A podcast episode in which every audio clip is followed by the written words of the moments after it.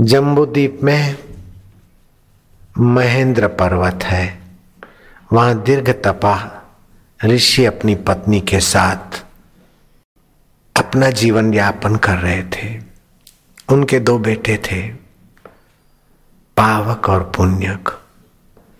ऋषि ने सूर्य स्नान किया होगा। ऋषि पत्नी ने तुलसी माँ को जल चढ़ाया होगा, पीपल के पेड़ लगाए होंगे, वातावरण सात्विक किया होगा। समय पाकर उनका परिवार के मुख्य ऋषि परमात्मा पद में स्थित हुए। दीर्घतापाजी को मेरा आत्मा ही ब्रह्म है, ये शरीर में नहीं हूँ। इंद्रियाँ में नहीं हूँ, और ये दिख रहा है जगत वो बदलता है, लेकिन जिसकी सत्ता से बदलता है, वह चैतन्य ब्रह्म व्यापक है और मेरा आत्मा होकर बैठा है। वही सत्यचित आनंद स्वरूप मेरा अपना आपा है। इस उच्च अवस्था को दीर्घ तपा ऋषिवर ने अनुभव किया, और ऋषि पत्नी भी पति के मार्ग पर चलने से वो भी इस सत्य साक्षात्कार तक पहुँच गई। पति पत्नी आत्मरानी हो गए। दीर्घ तपा और उनकी पत्नी। पावक उनका बेटा, वो भी माता पिता के मार्गदर्शन में, आत्मविश्रांति पाने में। आत्मविश्रांति पाने से मनोबल बुद्धि बल विचार बल बढ़ता है। आत्म प्रीति से नित्य नवीन रस, जैसे कृष्ण के जीवन में नित्य नवीन रस चलकता है। पढ़ते हैं। सुख में और आनंद में क्या फ़र्क है, समझ लेना। सुख दुख को दबाता है और व्यक्ति को विषय वस्तुओं में आबद्ध करता है।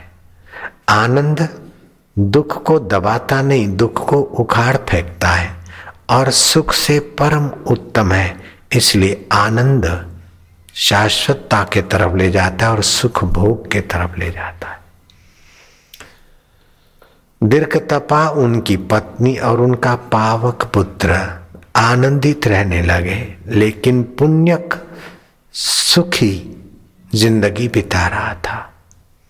सुख के दिन भी जल्दी बीत जाते हैं, लेकिन सुख ज्ञान को, विवेक को दबाए रखता है।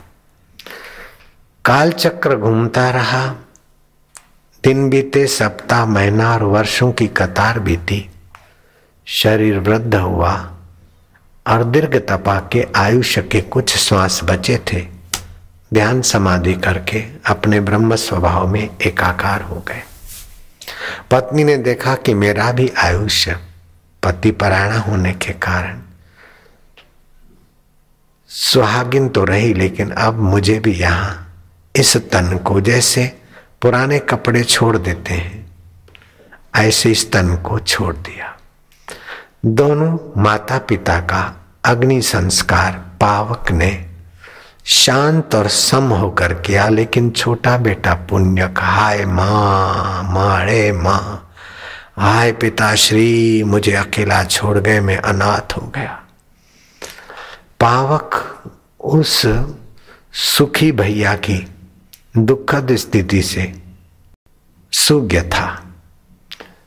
थोड़ा बहुत समय बीता, फिर एक दिन पावक ने अपने दुखी भैया पुण्य को कहा कि, पुण्यक, तू कौन से माता पिता के लिए रोता है?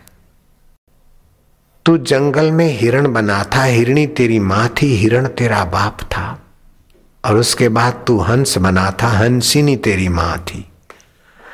दशावण देश में तू कौआ बना था, कौवी तेरी माँ थी और कै कै करने वाला कौआ तेरा बाप था। कौन से जन्म के, कौन से माँ बाप के लिए तू कब तक रोता रहेगा? तू इस बात के लिए रो कि तू सुख का पुजारी बनकर अज्ञानी रह गया। अगर तू आनंद स्वरूप आत्म कृष्ण का पुजारी होता तो तुझे ये दुख नहीं सताता। ये काल तेरी कमर नहीं तोड़ता, ये अज्ञान तुझे आवृत नहीं करता भैया।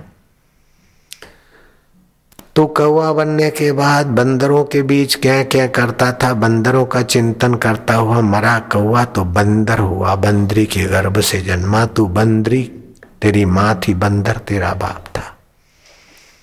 और फिर तू है है, देश में हाथी बना था, हथीनी तेरी माँ थी।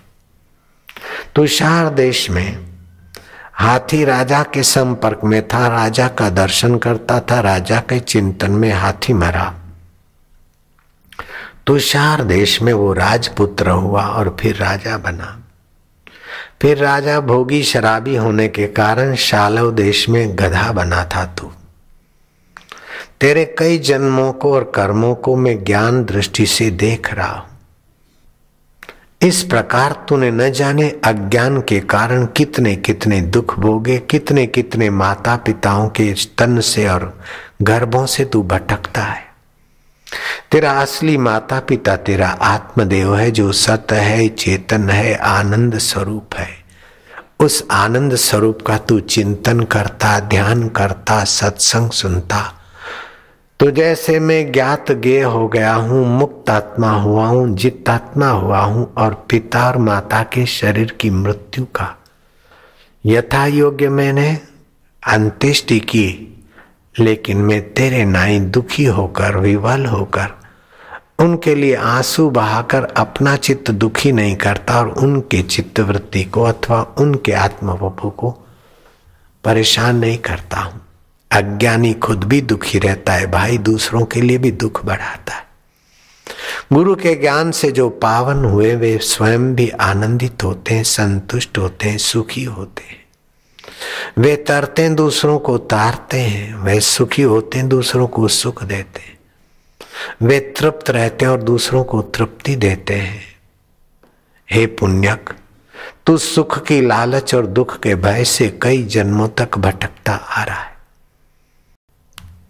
और फिर इस माता पिता के यहाँ हमारा तुम्हारा लेन देन पूरा हुआ। और मैं पिता और माता के ज्ञान प्रकाश में ज्ञानवान हुआ हूँ और तू मित्र और सखाओं के स्नेह में अज्ञानी पुण्यक, शोषकों के संग में, काल के कपट में और अज्ञान में तू कब तक दुखी रहेगा भाई मेरे? हे पुण्यक प्राणायामी न पातकम। विकारम मानस योगी।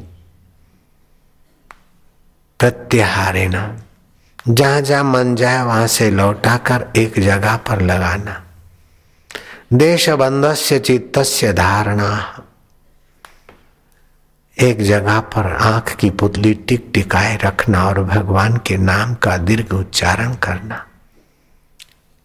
हे पुण्यक पाप नाशक प्रयोग तू शुरू कर दे। हाय माता माता रे माता, बीते हुए बीतते हुए दुख को या बीते हुए स्वजन को याद करके दुखी होना ये शोक की आग में जलने के बराबर है।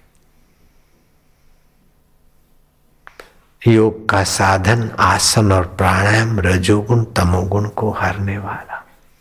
और प्राणायाम में भगवान का नाम पापनाशक और चित्त शोधक होता है। प्रत्यार से मन के विकार दूर होते हैं, भाई मेरे। कुंडलनी शक्ति जागृत होती है, भय और भ्रांति, संशय और अविद्या, अविश्वास नष्ट होता है। संस्कृति, धर्म और संत में दृढ़ विश्वास होने से व्यक्ति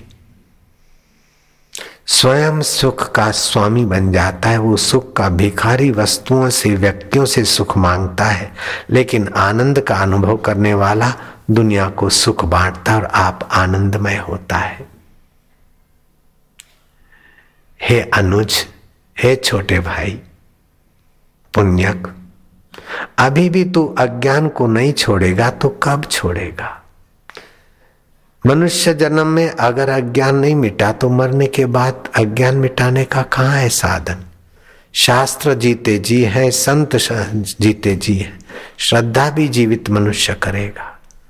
और शास्त्र संत का फ़ायदा उठाकर तू परम संत परमात्मा रस को जागृत कर।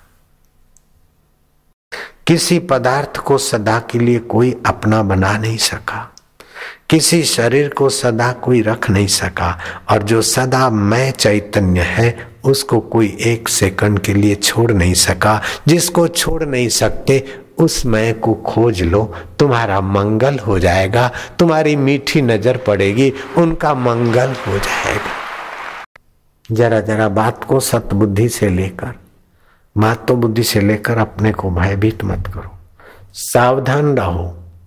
लेकिन इतने जगत के स्वप्न तुल्य संसार की घटनाओं को इतना महत्व न दो कि तुम स्वप्ने को सच्चा मानो और सच्चे को दूर मानो, पराया मानो।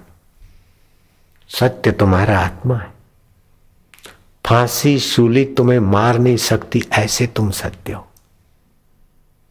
आग तुम्हें जला नहीं सकती, तुम ऐसे चेतन हो। पानी तुम्हें डुबो नहीं सकता, तुम ऐसे अमर हो। हथियार तुम्हें काट पीट नहीं सकते। तुम ऐसे चिदाकाश स्वरूप हो। मन तू ज्योति स्वरूप अपना मूल पिछान